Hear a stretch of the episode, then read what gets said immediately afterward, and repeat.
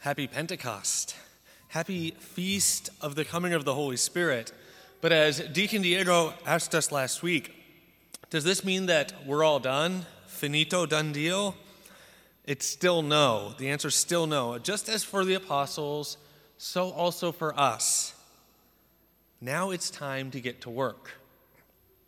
Last October, uh, when I was preaching about giving of our treasure, I promised everyone a homily about giving of time and talent. And it's been a while coming, but now I'm going to follow through on that promise. Jesus calls us to serve him. He calls us to give, of, give to him of our time and of our talent. But what exactly is it that we should do? Well, I don't really know. A little over a year ago, Father John Riccardo came and put on a special convocation slash retreat for all of the priests of the diocese. And among other things, he talked to us about witnessing a construction crew on his campus. And they would work on the building for a while, and then they would go into their trailer, and then they would come out and work on the building, and they would go back into the trailer, back out to work on the building, back, and so back and forth and back and forth. And they asked themselves, well, what's in the trailer that keeps them going back there? What do you think's in the trailer?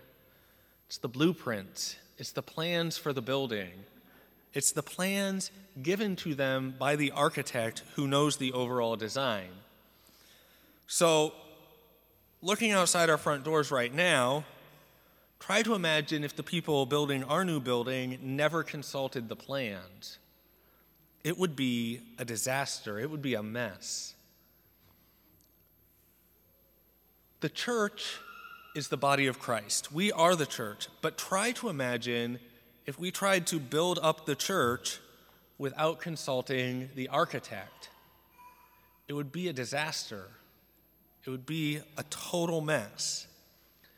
And Jesus is the divine architect. Jesus is the one whose project we are working on. It's His plans that we should be following. And I cannot emphasize this enough. It is not about what we want to build, it is entirely about what He wants to build.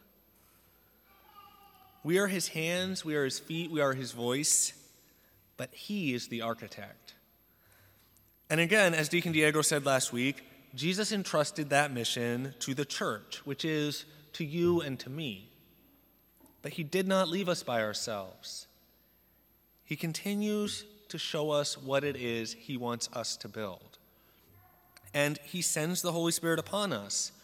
He said he would, the Holy Spirit would teach you everything and remind you of all I told you.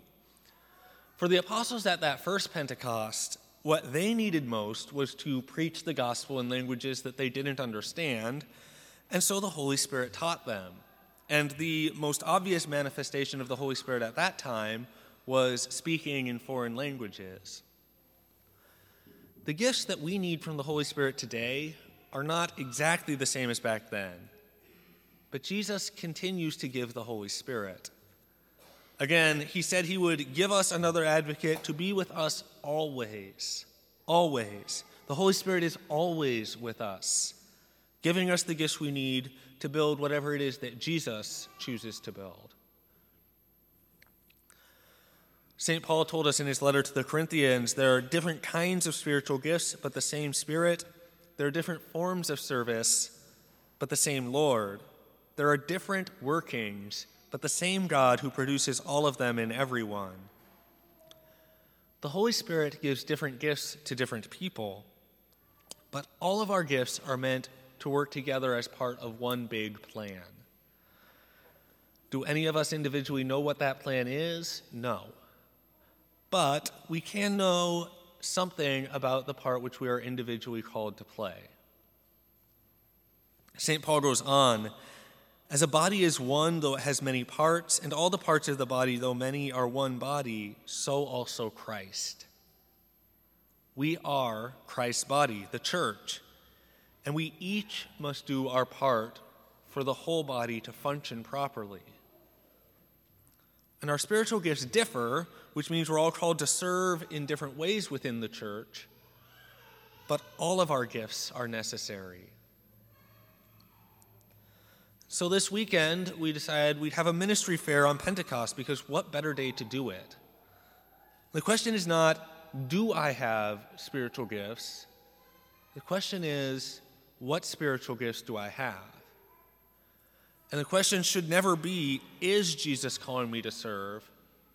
The question should always be, how is Jesus calling me to serve? How is Jesus calling me to give of my time? And how is Jesus calling me to use my talents? My hope for our ministry fair today is that it will give each of us an opportunity to discern some ways in which Jesus might be calling us to serve him. And discerning God's will requires prayer. Knowing what it is that Jesus is calling us to do requires talking to Jesus. So don't just sign up for something, pray about it first. Ask Jesus. And I'll repeat what I said earlier Jesus is the architect. It's his plans. It's not about what we want to build, it's about what Jesus wants to build and how he calls each of us to take part in that construction.